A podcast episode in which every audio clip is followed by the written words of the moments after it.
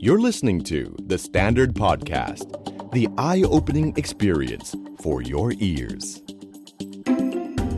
The Money Case by The Money Coach. Brought to you by SCB. Real money, real people, real problems. สวัสดีครับ สวัสดีคุณผู้ฟังทุกท่านนะครับ เช้าวันจันทร์แบบนี้นะครับ ขอต้อนรับเข้าสู่ The Money Case by The Money Coach นะครับ โดยผมโคชหนุ่มนะครับจักรพงศ์เมธพันธ์นะฮะ ในแต่ละตอนเราก็จะมีเรื่องของการเงินนะครับที่หลากหลายแง่มุมนะครับ ไม่ว่าจะเป็นเรื่องหนี้ การจัดการสภาพคล่องความเสี่ยง รวมไปถึงการลงทุนนะครับแล้วก็แง่มุมข่าวสารทางด้านการเงินนะครับ มาฝากกับแฟนๆที่ติดตามเป็นประจำนะครับ ก็พบกันได้ในตอนใหม่ๆ ทุกเช้าวันจันทร์แบบนี้นะครับ แล้วก็ถ้าให้ดีนะครับ ฟังคนเดียวมันเหงานะครับ อย่าลืมแชร์ อย่าลืมบอกเพื่อนๆด้วยนะครับ ว่ารายการของเขาดีจริง ๆ นะครับ อย่าพลาดเลยทีเดียวนะครับ สำหรับในตอนนี้นะครับมันนี่เคสในตอนนี้ผมมีเรื่องราวของโครงการโครงการหนึ่งนะครับ ซึ่งเป็นโครงการที่ผมริเริ่มขึ้นมานะครับ แล้วก็ได้ดำเนินการมาก็เอาละตอนนี้ก็ผ่านไปร่วมๆครึ่งปีแล้วนะครับ เป็นโครงการที่ผมจัดทำขึ้นเพื่อแก้ปัญหาหนี้นะครับให้กับประชาชนนะครับ เรียกว่าเป็นโครงการที่เปิดโอกาสเลยละให้หน่วยงานต่างๆ เข้ามาสมัครนะครับ แล้วผมก็ คัดเลือกนะครับ แล้วก็ลงไปให้ความช่วยเหลือนะครับ ก็ผ่านมาตรงนี้เนี่ยก็ 6 เดือนนะครับ ก็เรียกว่ามีผลลัพธ์ดีๆเนาะที่อยากจะมาเล่าแล้วก็มาแบ่งปันกันนะครับ ทั้งในเรื่องของโครงการเองแล้วก็ต้องบอกเลยว่าเป็นเคสการเงินดีๆ ที่ฟังแล้วน่าจะทำให้เรามีความหวังมีกำลังใจนะครับ โดยเฉพาะสำหรับคนที่เป็นหนี้ทั้งหลายนะครับเล่าก่อนนะฮะโครงการนี้เนี่ยนะครับชื่อเต็มๆของโครงการเนี่ยฟังดูแล้วเหมือนกับหนังจีนกำลังภายในหน่อยนะฮะก็คือโครงการอภินิหารความรู้การเงิน นะครับที่มาที่ไปของโครงการนี้เนี่ยนะครับผมเริ่มตอนที่ในสมัยที่เริ่มจัดตั้งมูลมูลนิธิคนไทยฉลาดการเงินนะครับ ผมก็จะมีคอร์สที่จะให้ความรู้นะครับเกี่ยวกับเรื่องการเงินพื้นฐานการจัดการการวางแผนการเงินส่วนบุคคลนี่แหละ แล้วเราก็สอนกันมาหลาย ๆ รุ่นหลาย ๆ รอบนะครับ เราก็มีความรู้สึกว่าเออไอการจัดแบบนี้เนาะ คนที่มาเรียนก็มักจะเป็นคนในกรุงเทพนะครับหรือหัวเมืองใหญ่ๆเช่นเชียงใหม่ อุดรขอนแก่น โคราชหาดใหญ่อะไรเงี้ยนะครับระยองอะไรเงี้ยจังหวัดใหญ่ๆ ก็จะได้มาเรียนกันนะครับเราก็เลยนำวิดีโอที่ใช้สอนส่วนหนึ่งเนี่ยเอาไปโปรโมทใน YouTube นะฮะก็อีกแล้วสุดท้ายแล้วก็จะมีคนกลุ่มหนึ่งเนาะที่เข้าถึงนะครับบางคนก็ยังไม่เข้าถึงสื่ออินเทอร์เน็ตเท่าไหร่นะครับเราก็เลยมีความคิดว่าเอ๊ะการสอนอย่างเดียวเนี่ยมันอาจจะให้ แค่ความรู้ที่เป็นประโยชน์นะครับ ซึ่งบางคนก็คือต้องยอมรับนะคนเราเวลาเรียนอะไรเนี่ยมันก็มีประเภทว่าฟังรอบเดียวปุ๊บก็เอาไปปรับไปใช้ได้กับอีกกลุ่มหนึ่งคือฟังรอบเดียวแล้วมันก็ยังเอาไปใช้ไม่ได้นะครับเราก็เลยคิดกันว่าเอ๊ะปัญหาเรื่องของหนี้เนี่ยเป็นปัญหาใหญ่ของประเทศนะครับแล้วเราก็อยากจะอออยากจะทดสอบอะไรบางอย่างนะครับ สิ่งที่ผมอยากทดสอบที่สุดก็คือว่าเอ๊ะถ้าเราเอาความรู้ทางด้านการเงินเนี่ย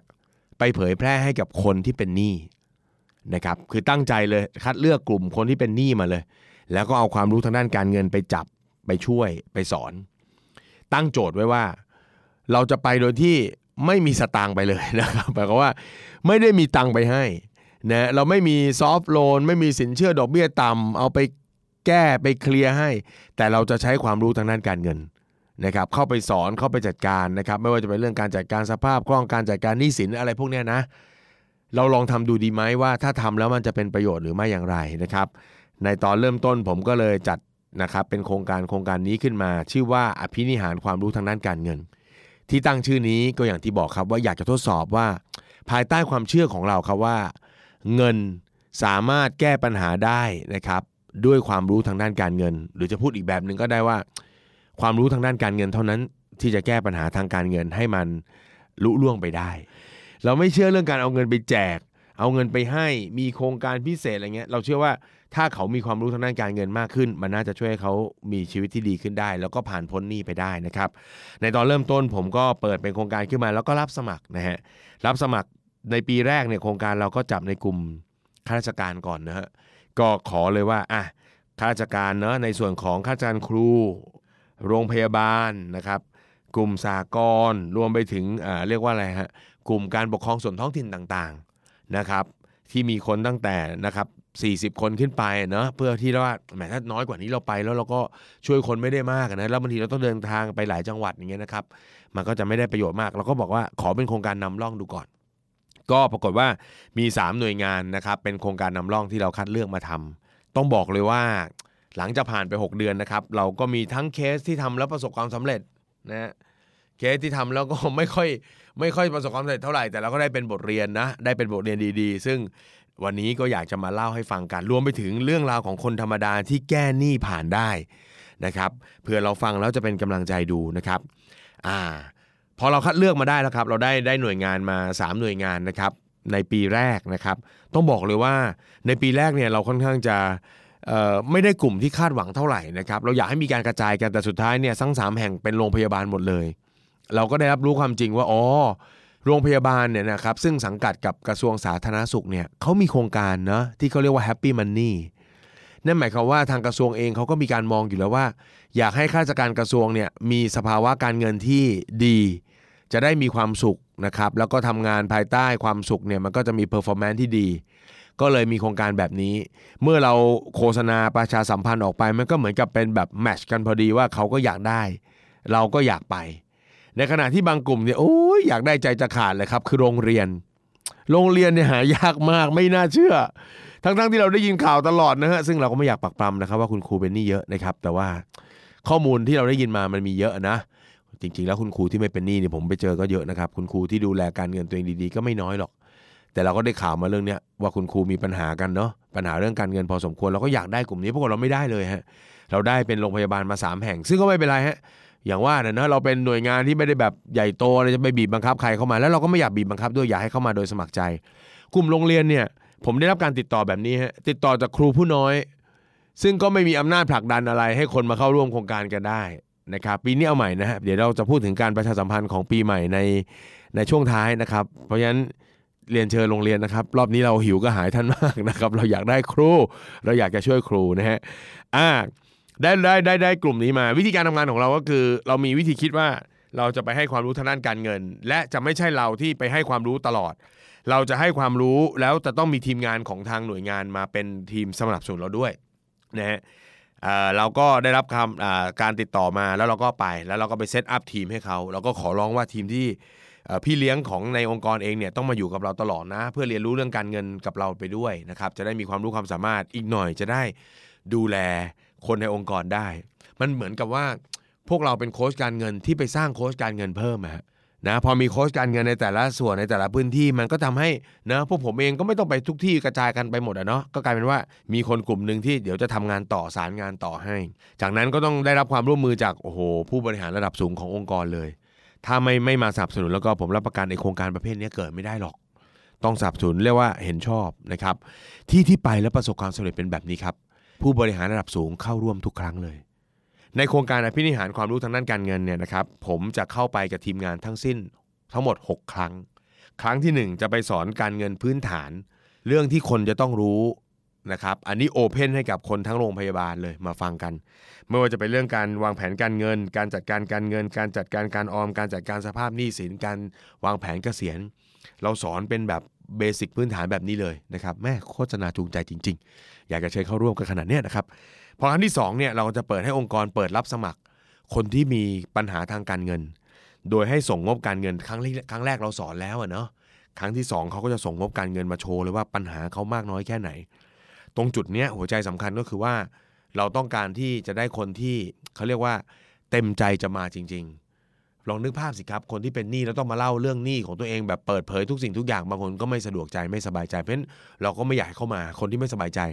แต่ก็เราเราก็จะบอกว่าแต่คนที่สบายใจแล้วเปิดเล่าเรื่องออกมาเนี่ยมันก็จะมีโอกาสแก้หนี้ได้ง่ายขึ้น เพราะอะไรหนึ่ง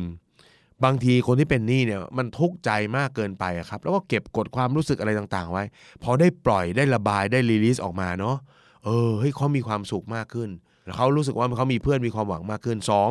การมาเข้าร่วมโครงการแบบเนี้ยก็เจอคนที่เป็นหนี้เหมือนกัน แล้วก็สู้ เจอพี่เลี้ยง เจอทีมงานโค้ชเออที่มาให้กำลังใจให้วิธีทาง วิถีทางมันก็มีกำลังใจอะ่ะคนเป็นหนี้เนี่ยผมพูดหลายทีแล้ววิธีแก้ง่ายๆ เอาเงินไปคืนเขา แต่มันไม่มีเงินไปคืนเนี่ยถูกไหมเรากว่าจะได้เงินมาแต่ละก้อน มันก็ไม่พอที่จะไปแก้นี้ทั้งหมด มันก็ต้องทยอยแก้ใช้เวลานาน เพราะฉะนั้นโอ้โหไอ้ความที่มีกำลังใจมีเพื่อนร่วมทางเนี่ยมันจึงสำคัญมาก เราก็จะโอเพนมานะครับจากนั้นเราก็จะมาทำงบการเงินกันแบบละเอียดนะครับ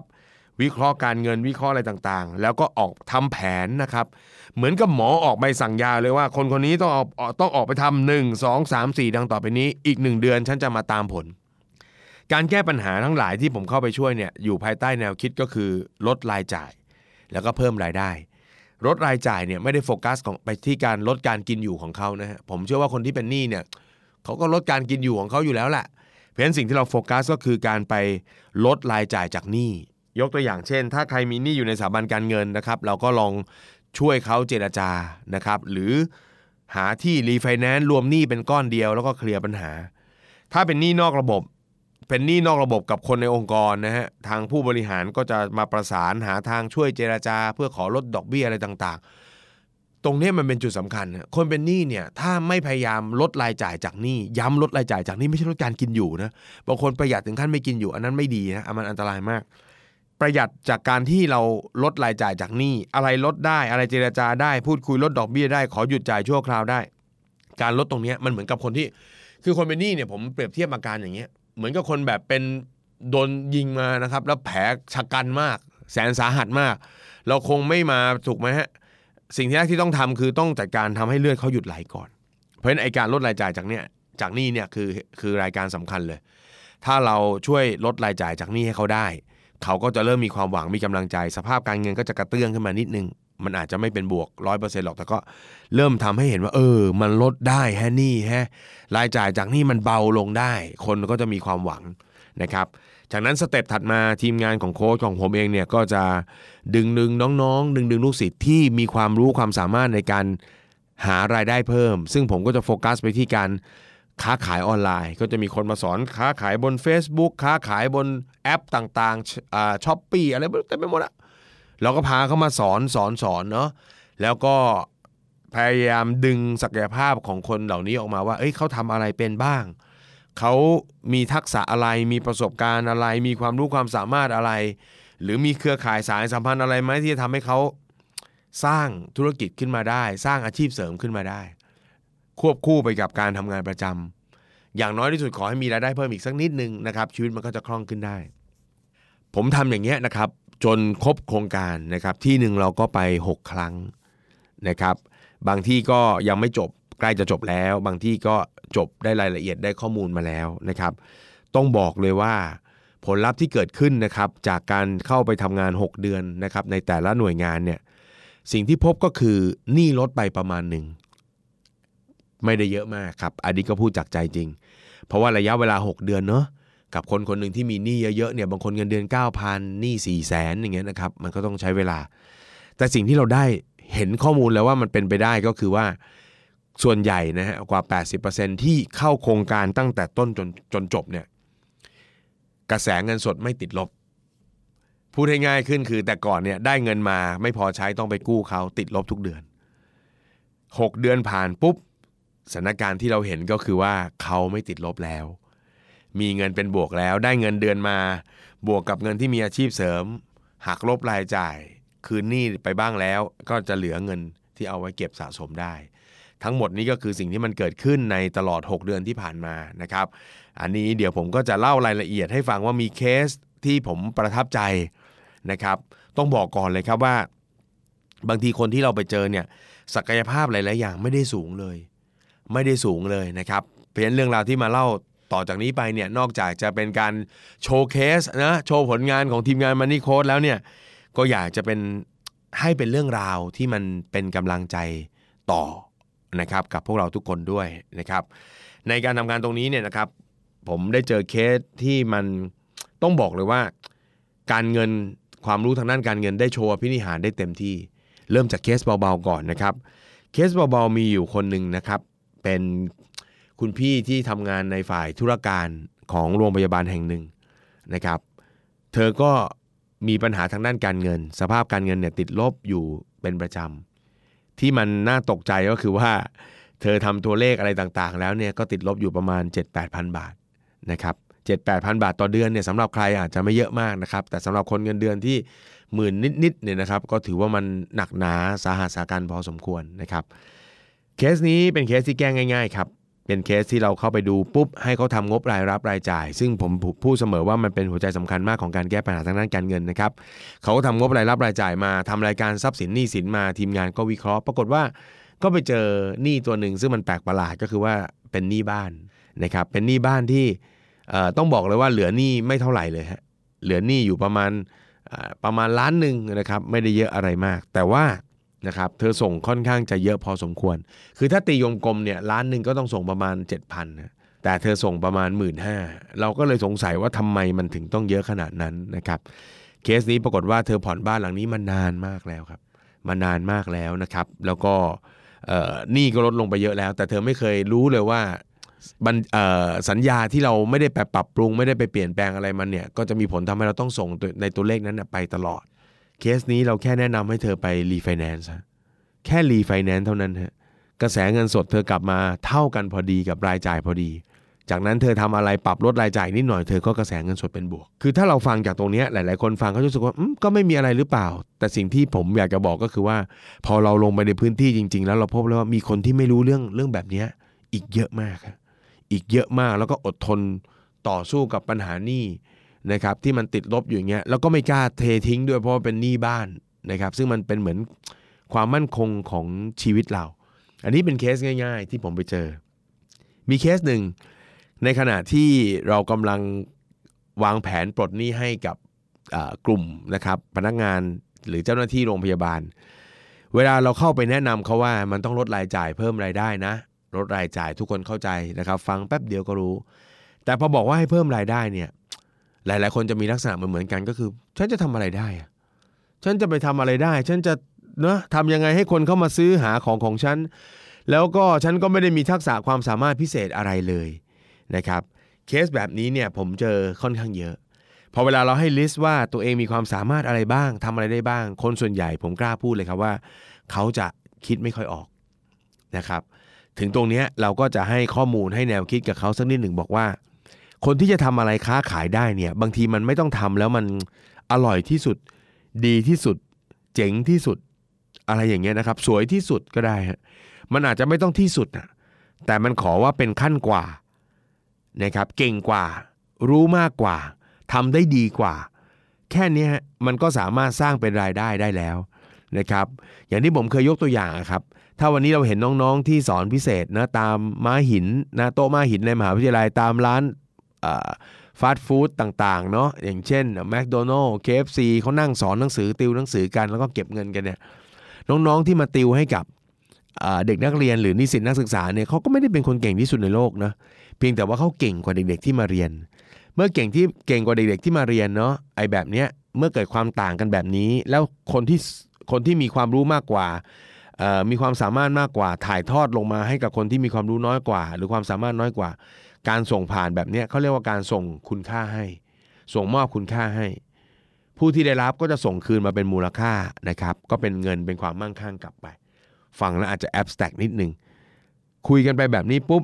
หลายหลายคนก็กลับไปคิด ต้องบอกเลยนะครับว่าเวลาเราเราทำโครงการแบบเนี้ยเราให้คำแนะนำอะไรไปเนี่ย เรามองที่ตาเขาเนี่ยเราไม่มีความมั่นใจเหมือนกันนะว่าเอ๊ะเขาจะทำได้หรือเปล่า เขาจะเชื่อเราไหมนะว่าเขาทำได้เงี้ยนะฮะ แต่พอเราผ่านไปหนึ่งเดือน เราก็พบว่าคนเราเนี่ยมันมันมองกันที่สายตามองกันที่ความรู้สึกณวันที่เราส่งข้อมูลให้ไม่ได้ คนบางคนเนี่ยเขากลับไปคิดต่อเขากลับไปทำต่อ ผมยกตัวอย่างเคสหนึ่งที่ผมประทับใจมาก ก็คือเป็นเคสของคนคนหนึ่งที่พอจะทำอาหารได้เขาพอจะทำอาหารได้เขาก็ไม่มีทุนด้วยนะฮะไม่มีทุนไม่มีเงินเลยเขาก็มาคุยกับเรา ผมก็บอกว่า ถ้าเราไม่มีเงินเนี่ยเราลองใช้วิธีพรีออเดอร์ดูไหมเนะเก็บเงินเข้ามาก่อน รับเงินเข้ามาก่อนเนะแล้วเราก็เอาเงินตรงนั้นเนี่ยไปทำอาหารมาขายเอามาส่งมอบให้เขาในวันถัดไป น้องคนนี้เขาก็ใช้วิธีการง่ายๆครับก็คือเอากระดาษเนาะ A4 มาตัดแบ่งเป็น 4 ส่วนนะจากนั้นก็เขียนรายการอาหารสักประมาณ 3-4 อย่างที่คิดว่าจะทำได้พรุ่งนี้ คือการที่เราพรีออเดอร์เนี่ยมันทำให้เรารู้ล่วงหน้าเนะว่า จะทำโดยใช้วัสดุอะไรบ้าง เราก็จะสามารถกะเกณฑ์ได้เวลาเราซื้อวัตถุดิบวัตถุดิบมาใช่ไหมมันก็จะง่าย เขาก็จะใช้กระดาษ A4 เนี่ยแล้วก็แจกส่งไปต่างๆ แล้วก็ใช้วิธีการไลน์ไปหาเพื่อนๆในกลุ่มว่าพรุ่งนี้มีอาหาร 3-4 อย่าง ใครสนใจบ้าง สนใจสั่งอย่างไหนบอกมาเลยนะครับแล้วก็คิดไปกล่องละ 35 กล่องละ 40 ก็ตามเรื่องกันไปนะฮะสิ่งที่มันได้รับก็คือการทำธุรกิจพ r ออเดอร์เนี่ยมันทำให้เราได้รับเงินสดทันทีถูกไหมฮะเงินเราไม่ต้องให้เออเงินเราเป็นไงฮะ เราได้มาทันที เราก็จะมีเงินเนี่ยไปซื้อข้าวของเอามาทำสองเมื่อเราทำข้าวของขายลูกค้าแล้วเนาะมันก็ประกอบกันไปอะว่า เราก็เอาข้าวของส่วนหนึ่งเนี่ยทำเป็นกับข้าวให้เราทานประกอบกันไปด้วย ก็เป็นการลดค่าใช้จ่ายในการซื้อของของตัวเองกินเองนะครับ แล้วถ้าเราฝึกฝนทำอร่อยทำดีเนาะสุดท้ายก็จะมีคนเนี่ยสั่งซื้อต่อเนื่อง ผ่านไป 1 เดือนนะครับ ก็ค่อนข้างได้ผลนะฮะ เคสนี้ก็มีกำไรนะครับ มีคนสั่ง 15 กล่องบ้าง 20 กล่องบ้างต่อวัน ก็ไม่ได้มากมายอะไร แต่ว่าสิ่งที่มันเกิดขึ้นก็คือ เขามีกระแสเงินสดเข้ามาเป็นรายวันเลย วันหนึ่ง200 บาทโดยประมาณ 200 250 อย่างเงี้ย นี่คือกำไรนะ นี่คือกำไรนะสำหรับเราเราอาจจะมองว่าไม่ได้เยอะอะไร แต่สำหรับคนที่เป็นหนี้ผมบอกเลยว่ามันแหมมันหล่อเลี้ยงจิตใจดีเหลือเกิน เขาก็ได้เงินมาแล้วก็เลี้ยงดูชีวิตรอดนะครับ น้องคนนี้เนี่ยพอทำ พ r ออเดอร์ได้แล้วเนาะเขาก็เริ่มมีกำลังใจที่จะไปทำอย่างอื่นต่อนะครับมีคนหนึ่งฮะพอเราฟังเรื่องของเราปุ๊บเขาก็คิดง่าย ๆ ว่าเอ๊จะไปหาแหล่งหา ซื้อของส่งจากไหนดี ที่เขาขายส่งนะครับแล้วก็ไปติดต่อ ไปติดต่อเนี่ยไม่ใช่ไปขอซื้อแบบจำนวนมากๆไปขายส่งนะเขาก็เปิดปากแบบกล้าเจราจาเลยว่าเนี่ยนะครับอยากจะเอาของไปขายให้ แต่ว่าสตางค์ไม่ค่อยมี นะครับถ้าจะให้ซื้อเป็นล็อตใหญ่ๆ คงซื้อไม่ไหวจริงๆนะครับพูดคุยเล่าเรื่องสื่อสารสุดท้ายเจ้าของเขาก็ไปไงฮะเขาเห็นใจฮะเขาเห็นใจเขาบอกเอาอย่างนี้ไหมเอาของไปขายดูเลย ถ้าขายได้ก็แบ่งกำไรมาถ้าไม่ได้ก็ไม่เป็นไรเอาของมาคืน แต่อย่าทำเสียหายก็พอ มนุษย์เราเนี่ยบางทีเราไปคิดเองนะว่าถ้าจะเอ่ยปากอะไรบางอย่างเนี่ยเขาอาจจะไม่ช่วยเราหรอกเขายุ่งเขาไม่สนใจเราอะไรต่างๆเหล่านี้ ทั้งๆทที่ถ้าเราเอ่ยปากสักนิดหนึ่งนะมันอาจจะมีโอกาสดีๆ วิ่งผ่านเข้ามาก็ได้ เหมือนน้องคนนี้เขาก็เอ่ยปากขอ พอขอปุ๊บว่าจะขอเอาของไปขายโดยที่ไม่ต้องซื้อขาดกันได้ไหมสุดท้ายได้ฮะเขาก็ไปเช่าแผงนะครับ ก็ไปเช่าแผงตามตลาดนัด พื้นที่ตามตลาดนัดก็ให้เช่าแผงแบบครั้งละ 100 บาท ไม่แพง รับของมาขายเลือกของเป็นนะคนขายของแล้วคนชอบคนซื้อสุดท้ายก็ มีกระแสเงินสดเป็นบวกนะครับผ่านไปอีกประมาณเดือนหนึ่งก็บอกว่าเริ่มไม่ติดลบแล้วเริ่มสะดวกขึ้นเริ่มสบายขึ้น และที่สำคัญที่สุดก็คือ เริ่มมีเงินเหลือแม่เคสแบบนี้นะก็น่ารักดีนะครับ จริง ๆ แล้วลักษณะแบบนี้เนี่ยนะครับการแก้ปัญหาแบบนี้เนี่ยต้องบอกเลยว่าเวลาผมเข้าไปเนี่ยมันไม่ใช่ความสามารถของทีมงานมันนี่โค้ดอย่างเดียวหรอก มันมีองค์ประกอบที่เอื้อกันหลายอย่างมากนะครับ มีทีมงานของเราด้วย มีความตั้งใจแล้วก็มุ่งมั่นที่จะต่อสู้แก้ปัญหาของคนที่เข้าร่วมโครงการด้วย แล้วก็ที่สำคัญที่สุดที่ขาดไม่ได้อีกอย่างหนึ่งก็คือการสนับสนุนจากหน่วยงานที่เราเข้าไปให้คำปรึกษาทางการเงิน อย่างเคสเคสหนึ่งเราเห็นเลยว่าโรงพยาบาลเนี่ยนะครับพยายามอยากจะช่วยพนักงานของเขามาก ถึงขั้นที่ว่าเริ่มหาพื้นที่จัดสรรพื้นที่นะครับกันขึ้นมาเพื่อให้เป็นที่เปิดขายของเป็นตลาดนัด แล้วก็อนุญาตให้คนที่มีหนี้เยอะ ๆ ที่เข้าโครงการกับผมเนี่ยนะครับ สามารถไปเช่าแผงได้ฟรี ไปอย่างนั้นถ้าฟรีผมไม่เรียกว่าเช่าเนะไปใช้ไปใช้แผง เพื่อสามารถสร้างหรือต่อยอดรายได้นะครับได้ฟรี คือองค์กรที่ช่วยแบบนี้เนี่ยก็โอ้โห ก็เป็นองค์กรที่น่ารักมาก ตอนที่ไปเนี่ยนะครับผมกับทางองค์กรเนี่ยก็จะคุยไอเดียตรงกันว่า เราไม่ชอบแบบขนเงินมาให้นะ เพราะฉะนั้น งานลักษณะแบบเนี้ยของทีมมันนี่โค้ดเนี่ยจะไม่ใช่มีการเอาเงินมาแจกนะครับแล้วก็พยายามบอกหลายคนว่าอย่าคิดแค่ว่าเดี๋ยวมันจะมีเงินเข้ามาช่วย เพราะไอไอการที่หาเงินที่มันมีดอกเบี้ยต่ำเข้ามาช่วยเนี่ยผมเชื่อว่าคนคนหนึ่งเนี่ยตลอดชีวิตการทำงานสัก 20 ปี 30 ปีเนี่ยต้องได้ได้มีโอกาสได้รับสินเชื่อพวกเนี้ยไม่น้อยกว่า 3 ครั้งนะไม่น้อยกว่า 2-3ถึงครั้งคำถามคือมันสองถึงสามครั้งเราก็ได้เงินมาตลอด ดอกเบี้ยก็ต่ำนะ แล้วทำไมสุดท้ายเราถึงไม่ผ่านไม่รอด สุดท้ายมันเป็นเพราะว่าเราไม่มีความรู้ทางการเงินหรือเปล่านะครับ ทุกๆคนที่ขายของได้ ผมก็จะแนะนำว่าเออ ถ้าเป็นไปได้นะ ให้จัดเงินแบ่งออกมาเป็นก้อนๆพอได้เงินมาเป็นกำไรนะครับ ย้ำว่ากำไรนะไม่ใช่ยอดขายพอได้กำไรปุ๊บก็แบ่ง 3 ส่วนนะเก็บออมส่วนหนึ่งใช้หนี้ส่วนหนึ่ง แล้วก็กินอยู่ใช้จ่ายส่วนหนึ่งนะครับ ก็หลายๆคนก็สามารถเอาไปต่อยอดได้ เรื่องหนึ่งที่ผมแอบมีความรู้สึกว่า ตัวเองเนี่ยนะครับที่เป็นคนคนในเมืองนะครับ แล้วก็ได้รับการศึกษาที่ที่ที่ดี มีโอกาสเข้าถึงสื่อหรือหรือความรู้ต่างๆ ได้เยอะเนี่ยก็เป็นคนที่ได้เปรียบมากกว่าคนอื่นๆ พอสมควรนะครับ เรื่องนี้เนี่ยมาจากการที่มีอยู่ครั้งหนึ่งนะครับ เราก็พาทีมงานกันเข้าไปสอนเรื่องการขายของขายของผ่านโซเชียลมีเดียอย่างพวก Facebook อะไรต่างๆ วันที่เราเข้าไปสอนเนี่ยเราก็สอนวิธีการเลือกสินค้าด้วยว่า เลือกสินค้ามันต้องเป็นแบบไหน มันควรจะราคามีส่วนต่างกำไรประมาณเท่าไหร่ มันถึงจะคุ้มค่าที่เราจะรับมาทำหรือทำขายอะไรต่างๆ ในวันนั้นเนี่ยก็มีคุณพี่ท่านหนึ่งนะครับ เอาผ้าผืนหนึ่งมา เป็นผ้าแบบผมไม่แน่ใจนะฮะเห็นก็บอกเป็นเป็นผ้าเกาหลีหรือผ้าญี่ปุ่นอะไรก็ไม่รู้ ผืนก็ขนาดใหญ่เหมือนกันความยาวแบบหน้ากว้างก็ประมาณมือเรายืดไปสุดแขนนะฮะ แล้วก็เป็นขนาดกว้างคูณยาวแบบสี่เหลี่ยมจัตุรัสไอ้ผมเป็นคนที่ไม่ค่อยได้ช้อปปิ้งออนไลน์อยู่แล้วนะครับคุณป้าก็หยิบผ้าผืนนั้นออกมา แล้วก็บอกว่าคุณป้าเนี่ยหาสามารถหามันมาได้ในต้นทุนที่มันไม่แพงเลย ถ้าผมจำไม่ผิดก็คือแบบหลักหลักสิบหลักร้อยต้นต้นๆหลักสิบหลักร้อยต้นต้นๆพอดีว่าได้ไปรู้รู้แหล่งนะครับ ไปรู้จักกับคนที่เป็นเจ้าของอะไรพวกนี้แล้วก็เขาขายเป็นแบบส่งส่งออกต่างประเทศเป็นล็อตๆใหญ่ ๆ เลยเขาก็ไปรู้มาว่าเออ อันนี้มันก็แบบหลักสิบปปลายนะเก้าสิบบาทร้อยหนึ่งร้อยยี่สิบอะไรอย่างเงี้ยเขาก็หยิบผ้าผืนนั้นเข้ามาในคอร์สสอน Facebook ของเราด้วย เสร็จแล้วกก็สอนกันถึงเรื่องการตั้งราคาใช่ไหมครับ ก็ถามว่าเอออย่างของพี่เนี่ยมันจะตั้งราคาได้เท่าไหร่ ของพี่เนี่ยแล้วทีมงานก็เลยถามว่าตั้งใจขายเท่าไหร่ เขาก็บอกว่าพี่เอามา 90 พี่ขาย 150 พี่ก็โอนะครับทีมงานก็บอกว่าไม่โอสิพี่เพราะเราขายของออนไลน์ดังนั้นเนี่ยมันจะมีค่าจัดส่งด้วย พี่ต้องคิดถึงค่าจัดส่งด้วย คุยกันไปคุยกันมานะว่าจะตั้งราคาเท่าไหร่ดี ก็มีคนคนหนึ่งเนาะในทีมผมเองก็ถ่ายรูปผ้าอันนี้ลงไปนะครับเก็บถ่ายภาพเก็บไว้นะแล้วก็เซิร์ชถามเล่นๆใน Facebook ว่าเขาขายกันเท่าไหร่ ผ้าแบบนี้คุณซื้อเท่าไหร่ แป๊บหนึ่งก็มีคนส่งข้อความมาก็คงเป็นเพื่อนๆเขาว่าส่งมาว่า ฉันซื้อฉันเพิ่งซื้อมา ไม่นานมานี้เอง ผืนละ 900 800 900 700 คือต้องบอกเลยว่าการขายของในออนไลน์เนี่ย ราคาที่มันแตกต่างกันบางทีลูกค้าก็ไม่รู้หรอกฮะหมายความว่าก็เขาเซิร์ชมาเจอที่นี่ให้ข้อมูลดีเนอะแล้วดูราคาก็อยู่ในระดับที่เขาจ่ายไหวเขาก็ไม่สนใจแล้วก็ซื้อ ซื้อเลย ซื้อเลยฮะจากนั้นเราก็เริ่มเปิด เปิดเข้าไปใน Google เปิดเข้าไปใน Facebook เนอะแล้วก็หาข้อหาข้อมูลซิว่ามีคนขายของแบบนี้หรือเปล่า แล้วเราก็เจอครับว่า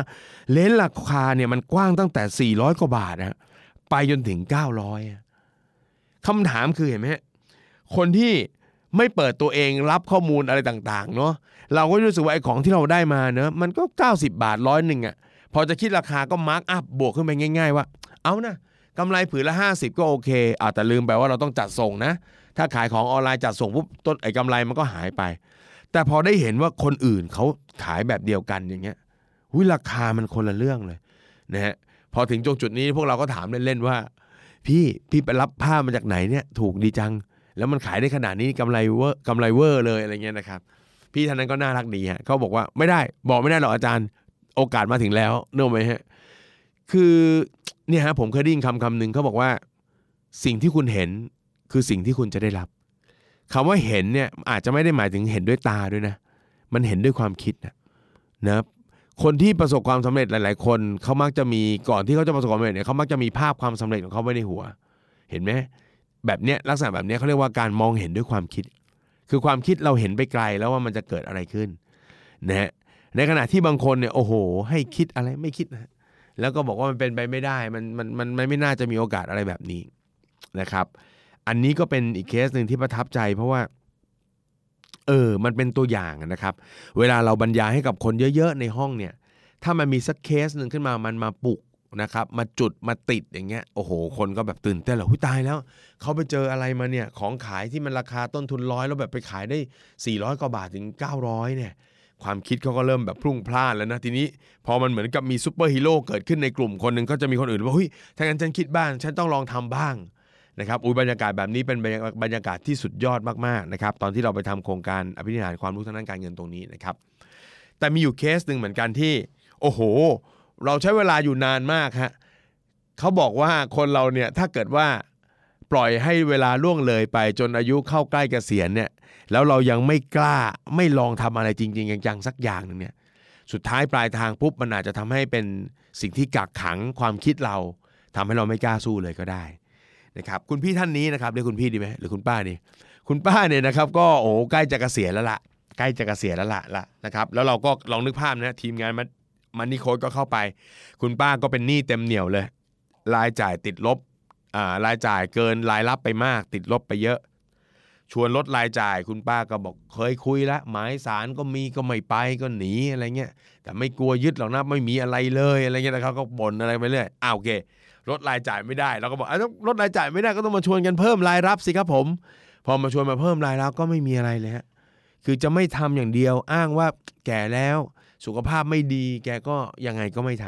ำสิ่งที่มันเจ๋งก็คือว่าสุดท้ายเนี่ยแม้ว่าแกจะอ้างเรื่องแก่อ้างเรื่องว่าไม่มีแรงอ้างเรื่องไม่ไม่ไม่อยากทำทำตรงนี้ก็คงไม่ทันแล้วเนี่ย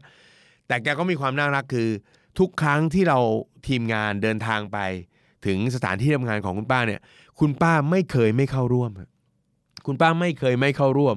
คือแกจะแก้ให้ฉันได้หรือเปล่าไม่รู้อะฉันก็ขอลองฟังลองคุยดู สุดท้ายพอคุณป้าเข้าไปในสถานการณ์ เข้าไปในเหตุการณ์ เข้าไปในสภาพแวดล้อมที่ทุกคนมีความมุ่งมั่นตั้งใจ จนถึงวันหนึ่งที่น้องคนหนึ่งที่ทำอาหารเขาเริ่มเอาอาหารมาโชว์ว่าเบรกวันเนี้ยนะครับต้องชมผู้บริหารแล้วผู้บริหารช่วยเหลือมากว่า ประชุมกันวันเนี้ยอาหารที่ใช้เป็นอาหารว่างทำไมเราต้องไปซื้อจากที่อื่น ทำไมเราไม่เปิดโอกาสให้พนักงานเราที่มีฝีมือดีๆเนี่ยทำอาหารแล้วก็ส่งมาจัดเป็นอาหารว่างให้กับทุกๆคน พอเกิดเคสแบบนี้ขึ้น คุณป้าแกก็เริ่มมองเห็นว่าเดี๋ยวนะไอ้ของแบบเนี้ยฉันก็ทำได้ ก็มาสะกิดเราเลยนะของแบบเนี้ยฉันก็ทำได้ เอ้า เวลาให้คิดให้ระดมสมองว่าทำอะไรได้บ้าง คิดไม่ออกนะฮะบางทีคนเราก็เป็นอย่างนี้เหมือนกันนะ แต่พอเราเข้าไปอยู่ในสภาพแวดล้อมที่ทุกคนเขาเอาจริงเขาสู้อย่างเงี้ยเออมันก็เป็นการเหนี่ยวนำให้กันแบบเราอยากจะทำอะไรเพิ่มเหมือนกัน สุดท้ายเนี่ยคุณป้าท่านนี้ก็บอกว่า พี่ก็ทำได้ ป้าก็ทำได้ สุดท้ายก็ทำเป็นข้าวน้ำพริกนะไข่ต้มเนอะทำมาแล้วก็เริ่มมาขายนะครับการเงินก็ค่อยๆ ปรับตัวนะครับสภาพคล่องก็ค่อยๆ ลดลดปัญหาลงไป แล้วเราเนี้ยครับตอนนี้ทำต้องใช้คำนี้ทำแหลกเลยทำแหลกๆเลยหมายความว่า คือเริ่มจะแบบโอ้โหคิดอะไรได้ ดีไซน์ทำคิดอะไรได้ดีไซน์ทำบวกกับนะ ใช้กลยุทธ์แบบ pre-order บ้างฝากขายอะไรไม่รู้เต็มไปหมดเลยฮะคือคนเราเนี่ยขอให้มันจุดติดนิดเดียว จุดติดนิดเดียวฮะเราก็จะมีความเชื่อต่อว่า เออ ถ้าเราทำเนาะเราตั้งใจทำเนี่ยที่ผ่านมามันอาจจะไม่ได้ แต่พอเราเริ่มทำปุ๊บเราเริ่มได้ สิ่งที่ผมพบเลยคือกำลังใจที่มันฟูมาก ใจที่มันฟูมากๆนี่โอ้โห อะไรก็หยุดไม่อยู่ฮะ เขาจะคิดเป็นเจ้าโปรเจกต์เป็นจอมโปรเจกต์เหมือนกับเป็นอีกคนละคนเลย เพราะฉะนั้นเวลาที่เราได้ยินคำแนะนำในการแก้ไขปัญหาอะไรก็ตามนะครับ ผมจะแนะนำเสมอว่า ลองตั้งใจฟังดู ลองคิดตาม แล้วลองต่อยอดว่ามันจะเป็นโอกาสหรือวิธีการในการแก้ปัญหาของเราได้อย่างไรบ้างประกอบกันไป ผมคิดว่าเรื่องนี้ก็เป็นเรื่องที่น่าจะช่วยคนที่กำลังติดกับดักอยู่ นะครับติดปัญหาอยู่เนี่ยพอจะมีทางออกได้ หัวใจสำคัญเลยฮะสิ่งที่คุณป้าคนนี้ทำก็คือว่าแกเข้าร่วมกิจกรรมทุกครั้ง เพราะว่าใน 6 ครั้งที่มีกิจกรรมเนี่ยเราก็จะดีไซน์ออกแบบไว้ให้แล้วว่า ครั้งนี้อยากได้ประมาณนี้ ครั้งนี้อยากได้ประมาณนี้ เห็นว่าแต่ละครั้งมันต้องบ่มอะไรยังไงเท่าไหร่ยังไงเนี่ยเราก็จะวางเป็นโปรแกรมไว้พอคุณป้าได้เข้าร่วมบ่อยๆก็ก็เลยอยากจะมีส่วนร่วม และไอการอยากมีส่วนร่วมของแกเนี่ยก็ทำให้ชีวิตของแกดีขึ้นได้นะครับ ตลอดระยะเวลา 6 เดือนที่ผ่านมานะครับ เคสที่ต้องถือว่าเราชอบที่สุดนะฮะเราทีมงานชอบแล้วก็ประทับใจที่สุดนะครับ ก็คือเคสเคสหนึ่งครับ เป็นเคสของเจ้าหน้าที่ในโรงพยาบาลแห่งหนึ่ง ซึ่งต้องบอกเลยว่าชีวิตค่อนข้างจะแย่มาก การเงินของเธอติดลบแบบหนักหน่วง สามีเองก็ไม่ได้ช่วยอะไรมากนะครับ รายได้ในแต่ละเดือนก็ไม่ได้สูง อาหารการกินในแต่ละมื้อแทบจะไม่มี บางมื้อเธอก็พูดเหมือนกับเนาะเล่าให้ฟังว่าบางทีก็ต้องรอขนมจากผู้ป่วยที่ท่านผู้ป่วยไม่ทาน เอามาเป็นอาหารเช้าอาหารกลางวัน ฟังเราดูแล้วก็ฟังแล้วก็แบบโอ้โหก็แบบลันทดมากนะครับ เสร็จแล้วก็ต้องมาเนาะรับจ้างเช็ดตัวใช่ไหมครับถ้ารับจ้างเช็ดตัวเนี่ยก็จะได้เงินพิเศษ ก็จะทำให้เงินมีเงินกินข้าวเย็นในวันนั้น แต่ถ้าไม่มีงานพิเศษแบบเนี้ย ก็จะไม่มีเงินเหลือเงินกินเลย ที่เราไปเจอเนี่ยนะครับ เราก็พยายามทำงบการเงินออกมาวิเคราะห์อะไรทุกสิ่งทุกอย่างแล้วสุดท้ายเราก็ลงความเห็นกันว่าคิดไม่ออกจริง ๆ คือวิธีสุดท้ายเนี่ยอาจจะต้องให้เงินเขาเพื่อจะได้ขับเคลื่อนชีวิตของเขาไปได้ แต่เราก็ยังยืนยันในปณิธานว่าเอานะสุดท้ายยังไงเนี่ยก็จะก็จะไม่ให้สตางค์นะฮะต่อให้พวกเรามีตังค์กันแค่ไหนเราก็จะไม่ให้เงิน เคสเคสนี้นะครับจบ วันนั้นผ่านไป 1 เดือนนะฮะพวกเราก็ต้องกลับไปเขาเรียกว่าติดตามผล เราจะมีการกลับเข้าไปติดตามผลทุกเดือน ในวันนั้นทีมงานก็ได้พบกับสิ่งที่ไม่คาดคิด แล้วก็เป็นเรื่องที่อยากจะมาเล่านะครับ วันนั้นเนี่ยพอถึงจังหวะที่จะต้องมาพูดคุยแลกเปลี่ยนคำปรึกษากันนะนะก็มาขอคำปรึกษาหรือมาดูสถานการณ์ว่าผ่านไปหนึ่งเดือนมีอะไรดีขึ้นไหมเธอทำอะไรไปบ้างอย่างเงี้ยนะครับ ก็ปรากฏว่าน้องคนนี้ก็มากับ ในการถือของในมือมานะครับ ของในมือของเธอก็คือเต้าหวยนมสดฮะอ่าเต้าหวยนมสดเราก็เอ้า มันคืออะไรซื้อมาแจกเหรออะไรเงี้ยนะครับ ก็บอกว่าโอ้ไม่ได้ซื้อมาแจกนะครับทีมงานของผมที่เป็นโค้ชที่ดูแลตรงนี้ก็ยิ้มแย้มแจ่มใสเลยนะ ก็เล่าเรื่องแบบมีความสุขมาก น้องเขาทำเต้าหวยนมสดขายครับ เราก็โอ้ดีใจด้วยนะยินดีด้วย แล้วเราก็ทราบว่าเอ้าคนนี้คือคนที่เราเคยคุยครั้งก่อนนี่นา ที่สถานะทางการเงินติดลบหนักมากนะครับ แล้วก็ดูแล้วก็แก้อะไรค่อนข้างยาก สุดท้ายเขาทำเต้าหวยนมสดมาขาย เราถามเขาว่าทำเป็นมาก่อนหรือเปล่านะทำอร่อยอยู่แล้วใช่ไหมถึงมั่นใจแล้วก็มาทำขาย เขาบอกว่าเปล่าเลย เขาทำขนมอะไรก็ไม่เป็น กับข้าวเนี่ยก็ยังทำได้บางอย่างด้วยซ้ำทำไม่ได้ทุกอย่าง แต่ที่เขาทำเนี่ยเต้าหวยนมสดเขาดูวิธีการทำมา เขาศึกษามาเขาเรียนมา เราก็ถามว่าศึกษาจากไหน เขาก็ตอบสองคำสั้นๆเลยครับ YouTube เห็นไหมฮะ คนบางคนเวลาเราบอกว่าเป็นหนี้ต้องหารายได้เพิ่ม ก็จะบอกว่าเราไม่มีความรู้อะไร เราไม่มีความสามารถอะไร ดูเคสเคสนี้เป็นตัวอย่าง เขาไม่ต้องมีความสามารถมาก่อนก็ได้ แต่ความสามารถเป็นสิ่งที่ฝึกฝนได้ เขาบอกว่าเขาก็เปิดดูขนมหลาย ๆ อย่าง แล้วเขาดูว่าอันนี้เป็นอันที่เขาน่าจะทำได้ พอน่าจะทำได้ปุ๊บสิ่งที่เขาทาต่อคืออะไรฮะเเมื่ออยากจะทำก็ต้องมีทุนถูกไหมถ้าจะทำอะไรมาขายก็ต้องมีทุน เขาก็เลยขอยืมเงินเพื่อน เอาแค่เฉพาะที่ต้องเอาไว้ทำงานจริง ๆ ก็คือ 500 บาท ยืมเพื่อนมา 500 บาท แล้วก็ซื้อเรียกว่าอะไรฮะวัตถุดิบนะเอามาทำเป็นเต้าหวยนมสดนะฮะแล้วก็เอามาขายนะครับ แนะนำเพื่อนในกลุ่มไลน์ต่างๆ ของเขาไม่ว่าจะไลน์ในโรงพยาบาลเองหรือคนอื่นๆ จากนั้นเนี่ยก็ อะไรมีคนที่สนใจนะครับ แล้วก็บางคนก็เองก็อยากจะช่วยเหลือแหละ เพราะคนเรานะ ถ้าบอกว่าให้ยืมเงินเนี่ยเรารู้สึกไม่สะดวกใจ แต่ถ้าเราบอกว่าเออเธอทำมาค้าขายแล้วฉันอุดหนุนเนี่ยหลายคนมีความรู้สึกว่าเออฉันยินดีทำแบบนี้มากกว่านะฮะสุดท้ายฮะวันนั้นที่เจอเขาก็เล่าว่า ขายมาถึงตรงนี้ก็เริ่มขายดีนะครับแล้วเงิน 500 ที่ยืมเพื่อนมาในวันนั้นเนี่ยก็คืนเพื่อนไปหมดแล้ว ทุกวันนี้ก็มีเงินกำไรจากการค้าขายตรงนี้ทีละเล็กละน้อย ก็พอให้เงินหมุนเวียนได้ มีเงินซื้อข้าวกิน ไม่ต้องไปรออาหารของผู้ป่วย ไม่ต้องไปรอนะครับว่าจะได้เช็ดตัวไหมแล้วจะได้เงินไปซื้อข้าวเย็น เห็นไหมฮะคนคนหนึ่งซึ่งไม่มีความรู้ในเรื่องที่จะทำเลย แต่ถ้าเขาตั้งใจจริง แล้วเขามีเหตุผลข้างหลังของการทำเยอะมากนะครับในภาษาอังกฤษที่เขาเรียกว่า มีมีสตรองวายอะมีเหตุผลข้างหลังที่เข้มแข็งชัดเจนว่าถ้าฉันไม่ทำฉันทำไม่ได้ ฉันก็ไม่มีกิน ถ้าฉันไม่เริ่ม ฉันไม่ลุยชีวิตฉันก็เป็นไงฮะเหมือนเดิมแบบนี้ไม่ได้หลุดออกจากนี่สักทีนะครับเมื่อตัดสินใจทำปุ๊บก็ทำเต็มที่ แล้วก็เริ่มต้นง่าย ๆทำง่าย ๆ ไม่ต้องวินิสมาลาไม่ต้องซับซ้อนใด ๆเลยนะครับสุดท้ายการทำอะไรตรงนี้เล็ก ๆ ของเธอก็ทำให้เธอมีกำลังใจครับ เธอก็เริ่มบอกว่าเออเนี่ย ธอเริ่มคิดต่อแล้วว่า จะเรียนรู้เรื่องอะไรเป็นลำดับต่อไปนะครับ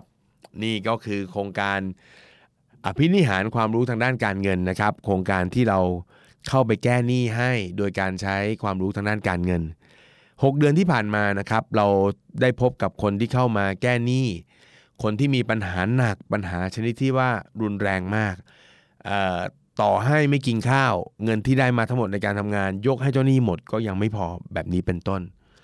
จากนั้นเมื่อเราให้ความรู้เราให้คำแนะนำไปทีละสเต็ปทีละขั้นตอน ภายใต้การสนับสนุนของหน่วยงานซึ่งเป็นเจ้าภาพนะครับ แล้วก็ความตั้งใจอย่างสูง ตั้งใจอย่างดีของพนักงานที่เข้ามาเข้าร่วมกิจกรรมนะครับ ถึงตรงนี้เรากล้าพูดได้ว่าโครงการโครงการนี้สามารถแก้ปัญหาเรื่องของสภาพคล่อง ได้ในระยะเวลาอันสั้น ๆ ตรงนี้ได้ และที่เหลือก็คงจะเป็นเรื่องการต่อยอดของแต่ละบุคคล ซึ่งจะพาตัวเองไปสู่ความมั่งคั่ง เริ่มต้นจากการแก้หนี้ทั้งหมดได้ มีเงินเก็บเงินออมสะสม แล้วก็ไปจนถึงปลายทางได้นะครับ นี่คือโครงการในปีนี้นะครับเราเหลืออีกที่เอออีก 2 ที่ที่ยังไม่จบโครงการสักทีเดียวนะครับ ก็จะรันต่อไปนะครับ แล้วเราก็มีข่าวดีมาบอกนะครับแล้วก็อยากจะฝากประชาสัมพันธ์ก็คือว่า ในปีหน้าผมก็จะมีโครงการอภินิหารความรู้ทางด้านการเงินอีก นะครับ ตอนนี้เราก็เริ่มเปิดรับสมัครแล้วนะครับ ก็เรียนเชิญนะครับหน่วยงาน ถ้าตอนนี้ในปีที่2เนี่ยเราเปิดรับหมดเลย ทั้งภาครัฐแล้วก็เอกชน จังหวัดอะไรก็ได้นะครับ เดี๋ยวเราถ้าเป็นจังหวัดที่มันไกลมาก เดี๋ยวเราก็ประสานงานกันได้นะครับถ้าหน่วยงานของท่านนะครับ พบว่าหน่วยงานของท่านมีพนักงานที่มีปัญหาทางด้านการเงินเป็นจำนวนมาก เริ่มมีผลเสียแล้วก็ส่งผลเสียต่อสภาวะการทำงาน แล้วก็ performance ของพวกเขา ติดต่อพวกเรามาได้เลยนะครับ ในโครงการโครงการนี้เนี่ยนะครับอย่างที่บอกเราแต่มีความจำเป็นที่ต้องต้องทราบเบื้องต้นว่า โครงการนี้ถ้าเข้าร่วม ท่านจะต้องเข้าร่วมครบทั้ง 6 ครั้ง จนจบกระบวนการจบ process นะฮะแล้วก็ต่อทีมเอ่อทางหน่วยงานต้องสนับสนุนนะครับผู้บริหารต้องมาเข้าร่วมกิจกรรมเอ่อมีทีมที่ปรึกษาที่มาจากองค์กรเอง ที่จะมาช่วยแล้วก็โคกับทีมงานโค้ชของ Money Coach นะฮะแล้วก็ในส่วนของค่าใช้จ่ายต่างๆนั้น อันนี้ก็ตามงบประมาณขององค์กรได้เลย เพราะในทางมูลนิธิคนไทยฉลาดการเงินของผมเองเนี่ยก็มีเงินเก็บเงินออมอยู่ แล้วก็พร้อมที่จะนำเงินเก็บเงินออมเนี้ยมาเป็นค่าใช้จ่ายในการเดินทางนะครับเข้าไปเยี่ยมเข้าไปช่วยแก้ปัญหา นะครับ ในส่วนขององค์กรเองอยากจะสนับสนุนก็อาจจะสนุนค่าเดินทางก็ได้ แล้ววันที่เราไปก็เลี้ยงอาหารก็ได้นะครับไม่ต้องเลี้ยงหรูเลี้ยงแพงมากหรอกนะ ก็สบายๆเราเราไม่เราไม่ได้ซีเรียสเรื่องพวกนี้อยู่แล้ว เพราะฉะนั้นอยากจะเรียนเเรียนเชิญนะครับ แล้วก็เชิญชวนนะครับหน่วยงานได้ทั้งภาครัฐ แล้วก็เอกชน จะเป็นบริษัทห้างร้านใด ๆ ก็ได้ ถ้าท่านประเมินแล้วว่าสถานการณ์การเงินส่วนบุคคลในองค์กรของท่านมีปัญหา ติดต่อส่งข้อความนะครับ เล่าเรื่องขององค์กรของท่านมานะครับ ว่าประวัติองค์กรคร่าวๆเป็นอย่างไรนะครับ ปัญหาที่พบเจออยู่ในปัจจุบันเกี่ยวกับเรื่องการเงินหรือเงินเงินทองทองของลูกน้องเราเนี่ยมีอะไรบ้าง แล้วก็ความคาดหวังนะครับจำนวนคนผู้เข้าร่วมโดยประมาณการอะไรต่างๆ พวกนี้ส่งมาที่อีเมลนะฮะอีเมล money coach นะฮะ m o n e y นะครับ c o a c h money coach แล้วก็เลข 4 แล้วก็ไทย money code 4ไทยนะครับก็คือ money code for ไทยนั่นแหละนะครับแต่ว่าคำว่า for เราเปลี่ยนเป็นเลข 4 นะ money code เลข 4 แล้วก็ไทยพิมพ์ติดกันนะครับ at gmail.com เล่าเรื่องขององค์กรของท่านมานะครับแล้วก็อยากให้เราไปช่วยอะไรก็บอกกันเข้ามานะครับนี่คือหนึ่งในโครงการของ มูลนิธิคนไทยฉลาดการเงินนะครับ ซึ่งพวกเราตั้งใจทำกันมาก โครงการอภินิหารความรู้การทางด้านการเงินนั้น เป็นโครงการที่ต้องการฝึก ต้องการสอน ต้องการให้คำแนะนำผู้คนและปลูกถ่ายความคิดว่า ความรู้ทางด้านการเงิน คือเครื่องมือในการแก้ปัญหาการเงิน ได้อย่างแท้จริง และยั่งยืนที่สุด และเราสัญญาว่าเราจะดำเนินการตามปณิธานของพวกเราต่อไป ความรู้ทางด้านการเงิน จะเบ่งบานไปทั่วประเทศด้วยฝีมือของพวกเรานะครับ ขอได้รับความขอบคุณจากการติดตามนะครับ แล้วก็ในคราวหน้ามีเรื่องดีๆ ก็จะมาส่งผ่านนะครับ จะมาบอกต่อกันแบบนี้นะครับ ฝากโครงการอภินิหารความรู้ทางด้านการเงินไว้ด้วยนะครับ แล้วเราจะได้เจอกันเราจะได้ช่วยเหลือกันนะครับ ทั้งหมดก็เพื่อประเทศไทยของเราครับ ประเทศใดก็ตามจะมีความมั่งคั่งทางการเงินได้ก็ต่อเมื่อ ประชาชนซึ่งเป็นยูนิต หรือหน่วยเล็กๆ ที่สุดของประเทศนั้นเนี่ยทุกๆคนหรือส่วนใหญ่ มีภูมิคุ้มกันทางการเงินที่ดี มีสุขภาวะทางการเงินที่ดี และมีชีวิตทางด้านการเงินที่ร่มเย็นไม่เดือดร้อนนะครับ แล้วพบกันในตอนหน้านะครับสำหรับวันนี้ สวัสดีครับ ติดตามทุกรายการของ The Standard Podcast ทาง Spotify, YouTube และทุกที่ที่คุณฟัง podcast ได้แล้ววันนี้ The Standard Podcast Eye Opening for your ears